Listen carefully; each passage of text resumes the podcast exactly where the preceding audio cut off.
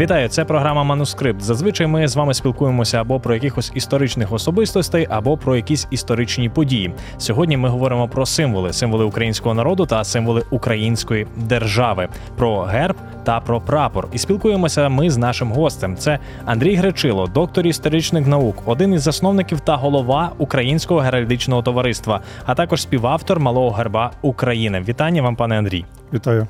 Одразу переходимо до українського прапора. Державним прапором України є синьо-жовтий прапор. У 1992 році затвердили офіційно законодавчо, що в нас є синя полоса зверху, жовта смуга є знизу. Але час від часу в якихось засобах чи масової інформації, чи інтернетах з'являється дуже багато таких людей, які кажуть, що ні, жовта смуга має бути зверху, синя має бути знизу. І основним таким аргументом оцих прихильників є фотографії з часів української революції початку ХХ століття, коли, якщо дивитися на ті фотографії, ми бачимо, що темніша полоса йде знизу на чорно-білих фотографіях, а світліша йде зверху. І мовляв, такий аргумент: дивіться, якщо темніша, значить це синій, якщо світліша, значить це жовтий. І як е, має бути, ну не те, що насправді, але от яке історичне підґрунтя має оця така теорія? Ну, бачите, насправді там досить багато міфів прив'язується зараз до порядку кольорів на нашому прапорі, і, на жаль, воно вже перейшло трошки в іншу площину, площину е, інформаційно-психологічних операцій, тобто для розпалювання різних конфліктів в українському суспільстві. І це одна, власне, ніби аргументів чи тез, які застосовуються про фотографії. Насправді, з періоду української революції, початку минулого століття, ми маємо дуже багато і кольорових матеріалів, зокрема, і різні поштівки, агітаційні матеріали. І весною 1917 року Центральною Радою було випущено спеціальні листівки до проведення збору до українського фонду. Вони мають напис, і вони чітко, верхня смуга є синя, чи чи блакитна, чи голуба, нижня жовта. Що стосується фотографії, ну, фотографія розвивалася, технологія так само дуже е, по-різному. Ми привикли знаєте, так як от різні, там, скажімо, комп'ютерні технології. Хто народився десь протягом останніх 10-20 років, він вже не пам'ятає, що таке дискети, так, які були ще десь на початку 90-х років. І з фотографією так само. Перші технології не передавали кольори, так як це звично для е, людського ока. Це називалося несенсибілізовані матеріали.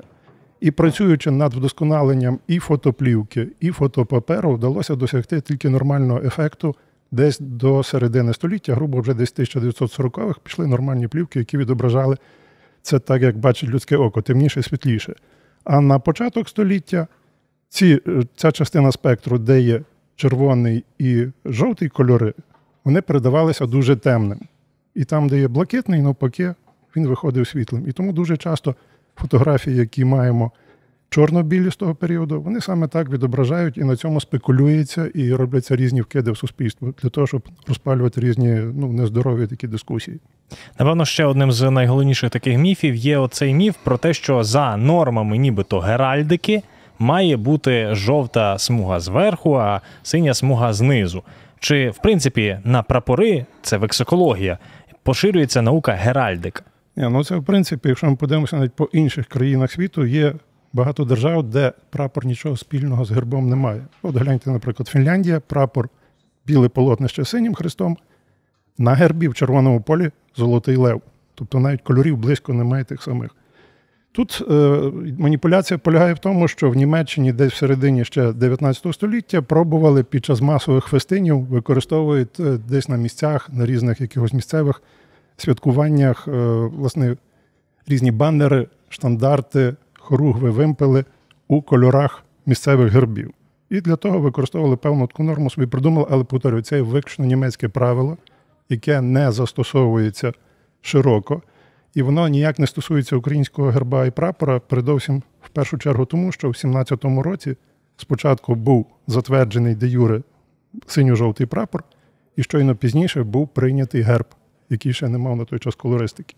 Так що тут елементарна річ, нічого спільного між тим немає. До речі, стосовно українського герба, в нас є малий державний герб України, і от великий державний герб України це така епопея часів незалежності нашої держави. Вона тягнеться вже купу років і ніяк його не можуть все таки затвердити. І останнє, остання спроба, вже четверта по рахунку, у 2020 році. Там була обрана робота. І що найцікавіше, ви були головою цієї комісії. Ви один з тих, хто обирали цю роботу, яка перемогла. Але при цьому ви неодноразово говорили, що Україні як такого великого герба, в принципі, і не потрібно. То потрібен Україні великий герб, і якщо так, то що не так все-таки з роботою Кохана, яка перемогла на останньому конкурсі?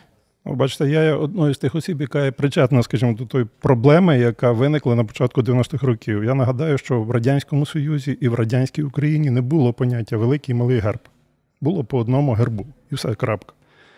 Подаючи роботи на конкурс 91-го року на державний герб, і, ну, хотілося розумієте, зробити якийсь ширший геральдичний зміст національних символів, відобразити більше історію нашої держави. І ми подали от спільно з Іваном Турецьким проєкт, в якому були великий і малий герб. Це є така практика в багатьох країнах світу, передовсім в конституційних монархіях, де так званий великий герб це є королівський чи монарший, чи ну, володарський, залежно від того, який є статус держави. Це монархія, королівство, князівство, герцогство і тому подібне.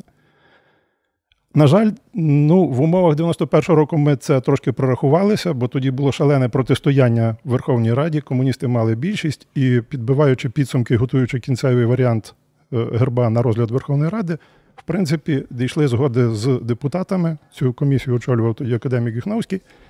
І було вирішено, що обійдеться одним гербом. Не треба ніяких великих, бо його просто забалакають і завалять на засіданні Верховної Ради. От. Однак потім, десь вже на початку 92-го року, під час різних обговорень, все-таки як ніби якийсь політичний консенсус, щоб пройшов оцей герб на Верховній Раді, і щоб залаштувати якісь амбіції комуністів, їм обіцяли, що ну, потім буде зроблений великий герб, де буде відображено і досягнення соціалізму, тобто щось радянське, щось таке. От. І на тому питання стало.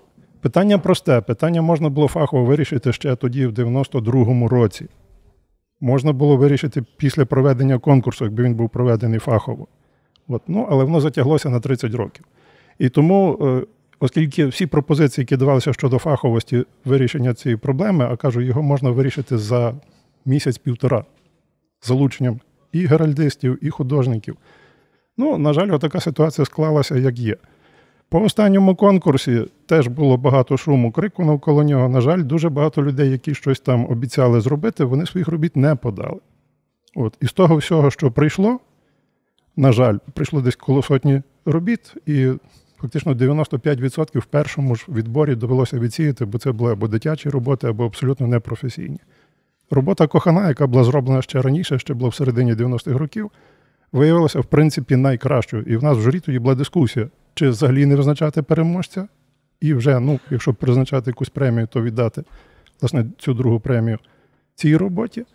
Або ну, в кінці більшість голосів була за те, щоб вручити йому першу премію. А після того почався хайп, але хайп виключно мав політичне підґрунтя. Тобто, я думаю, яке би рішення журі не прийняло, в будь-якому випадку ну, шум в основному не проти герба, а проти політичної системи, яка була на той час в державі.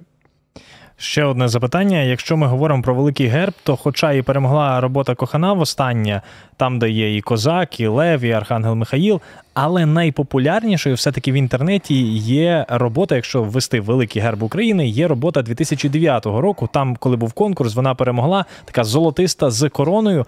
І саме ця робота вона і зараз висить в кабінеті президента України, тобто, ну без якихось там законодавчих, напевно, ем, правил. Я не знаю, як це відбувається. І що не так в тій роботі? Ну, ми знаємо, там є от корона з тою монархією, але чому саме цей герб став таким популярним в мережі інтернет?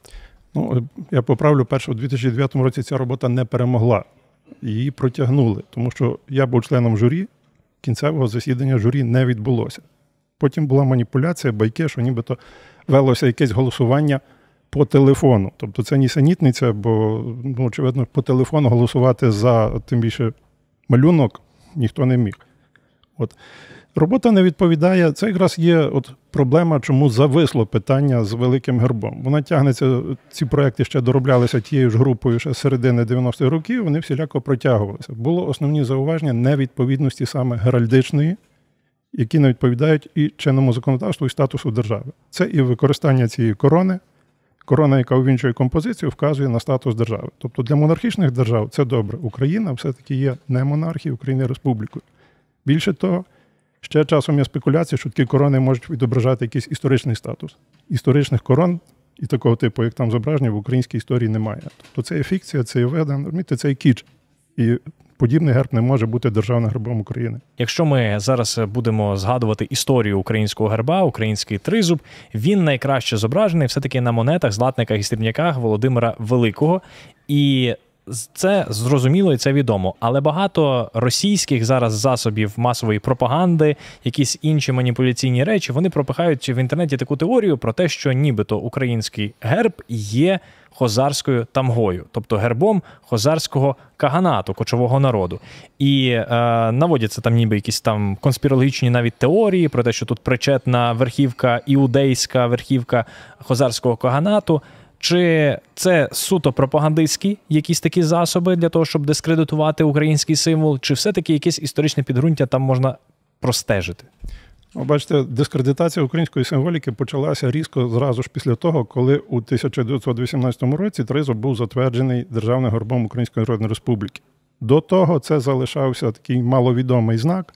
Його знали більше тільки в середовищі, де спеціалістів, істориків, археологів розглядали різні версії під час проведення археологічних з'їздів, які проводилися в Російській імперії ще в 19-му, початку 20-го століття. Його дуже сильно спопуляризував своїми публікаціями Михайло Грушевський, зокрема в такому бестселері ілюстрована історія України Русі. От. Але сам Грушевський навіть не обстоював спочатку думки, що це має бути українським гербом. І вже після того, як все-таки переконали його і е, цей тризуб використали на банкнотах перших 100 карбованців, які з'явилися в обігу в УНР, на морському прапорі морського флоту. От Грушевський потім в своїй статті оцінив, що цей знак якраз дуже добре відображає перше ідею спадковості України по Київській Русі, і другу ідею соборності об'єднання всіх земель під однією рукою. Власне, як це було досягнуто ще в епоху Володимира Святого, не випадково саме ця графічна форма зі златників срібників, які згадали, потрапила на державний герб. От. Але різна дискредитація, різні фантазії, різні вигадки, вони появляються моментально. Це передовсім політична штука, яка ну, показує ставлення до самої ідеї української держави. Ще в 18-му році писали різні дурниці, що це є символ сатани і Бог зна що. От. В період так званої перебудови, коли йшла шалена боротьба за символіку, тоді ж згадували і різні вигадки, які стосувалися там, що тризуб не має до України жодного відношення, що це знак Посейдона, Україна не морська держава. Згадували і про тамги, які на півдні України десь використовувалися і в Боспорському царстві, і в інших. Ну а зараз пішла вже така чисто антисемітська якась вкиди теорія про цих хазарів. Тобто, це робиться для того, щоб розпалити якісь настрої негативні в суспільстві, дискредитувати національну символіку. Абсолютно та сама методичка, та сама схема, як і з прапором. Тобто йдуть вигадки, йдуть фантазії, вигадується, що, мовляв, от прапор у нас не такий, його перевернути, і тоді воно все налаштується. Не треба воювати, не треба боротися, треба тільки перевернути прапор. І з гербом подібна річ. Хоча, повторюю, за 30 років існування української держави, от відновлення її в 91-му році, ця символіка себе повністю оправдала, сприйнята суспільством і ніяких, ну не знаю, суперечності абсолютно нікого не викликає.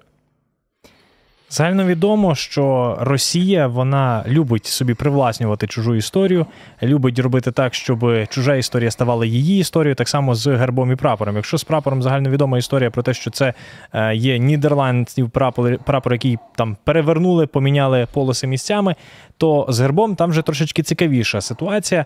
Е, офіційна російська версія каже, що остання племінниця останнього візантійського імператора одружилася з московським царем, і нібито як правонаступниця Московія забрала собі прапор Візантійської імперії. Але дуже багато зараз з'являється інформації, з'являються ніби публікації фотографії, що дуже схожий російський сучасний герб з е, знаком монгольських деяких ханів, монгольських темників. Тобто, чи це вже наша контрпропаганда, чи все-таки Росія, ну зрозуміло, що вона вкрала герб, але в кого? Чи в Візантії, чи все-таки в Монголів? Символіка двоголового орла є давня, вона використовувалася в різних країнах азійських, в тому числі десь і в Середній Азії, і на Близькому Сході, і на території, яка у нас називається в історії Візантійською імперією. В даному разі, оця спекуляція, чи, скажімо, ну, ідеологія Третього Риму, спадковості по Візантії, не є виключно тільки російською. Якщо ми навіть подивимося на сучасну символіку, ми побачимо, що двоголові орли є в гербах Сербії, Чорногорії, Албанії, дуже активно використовуються в різній символіці в Туреччині. Тобто країни, які десь мали якесь відношення, входили до складу чи культурно залежали від Візантії після її розпаду, вони цю символіку перейняли. Тобто це символіка якоїсь такої величі, спадковості по чомусь такому потужному великому. От. І я думаю, що це так само основний фактор, який Росія прийняла, але от втративши свою спадковість на тризуб, вони ж це апелювали, що вони спадкоємці по Київській Русі.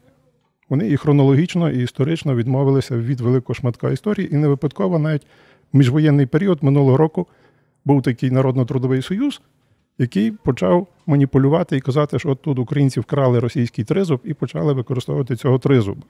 Однак це не набуло більшої популярності в російському середовищі, навіть білоемігрантському, де вони працювали. І так вони з тим орлом залишилися до сих пір. Ну і традиційно ми в нашій програмі використовуємо трішечки штучного інтелекту, записуємо, запитуємо його, як би він відповів на згенеровані питання.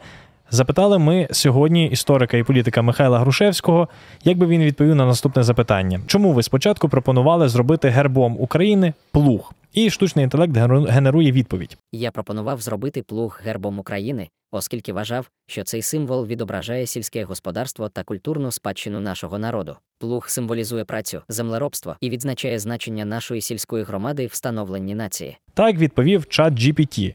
А які дійсно були аргументи Грушевського? Чи відповідав би плуг от ролі сьогодні об'єднавчого герба для нашої держави? Ну, фактично, Грушевський не наполягав на такому. Він розглядав просто різні версії, розглядав в рамках тих гербів, які на той час функціонували в правовому полі. І тут він якраз взяв за аналогію символіку країни Ліберія, тобто країна, де знаходиться на африканському континенті, яка була на той час звільнена вже від рабства, і на її символі до сих пір збереглося зображення плуга. І, власне, цю аналогію, що це от звільнення від рабства, мабуть, такий символ міг би бути використаний в Україні. Ну, очевидно, ширша символіка могла стосуватися і землеробства, і специфіки України як житниці Європи, і зараз бачимо світу. Ну, але це вже таке вторинне. Друзі, я нагадую, ми сьогодні спілкувалися про український прапор, про український великий герб, про міфи, які пов'язані з українським гербом, в принципі. Ну і спілкувалися ми з нашим гостем. Це Андрій Гречило, це доктор історичних наук, голова Українського геральдичного товариства, а також співавтор малого герба України. Андрій, дякуємо вам за розмову. Ну а нагадуємо всім нашим слухачам та глядачам обов'язково слухайте нас уже наступного понеділка.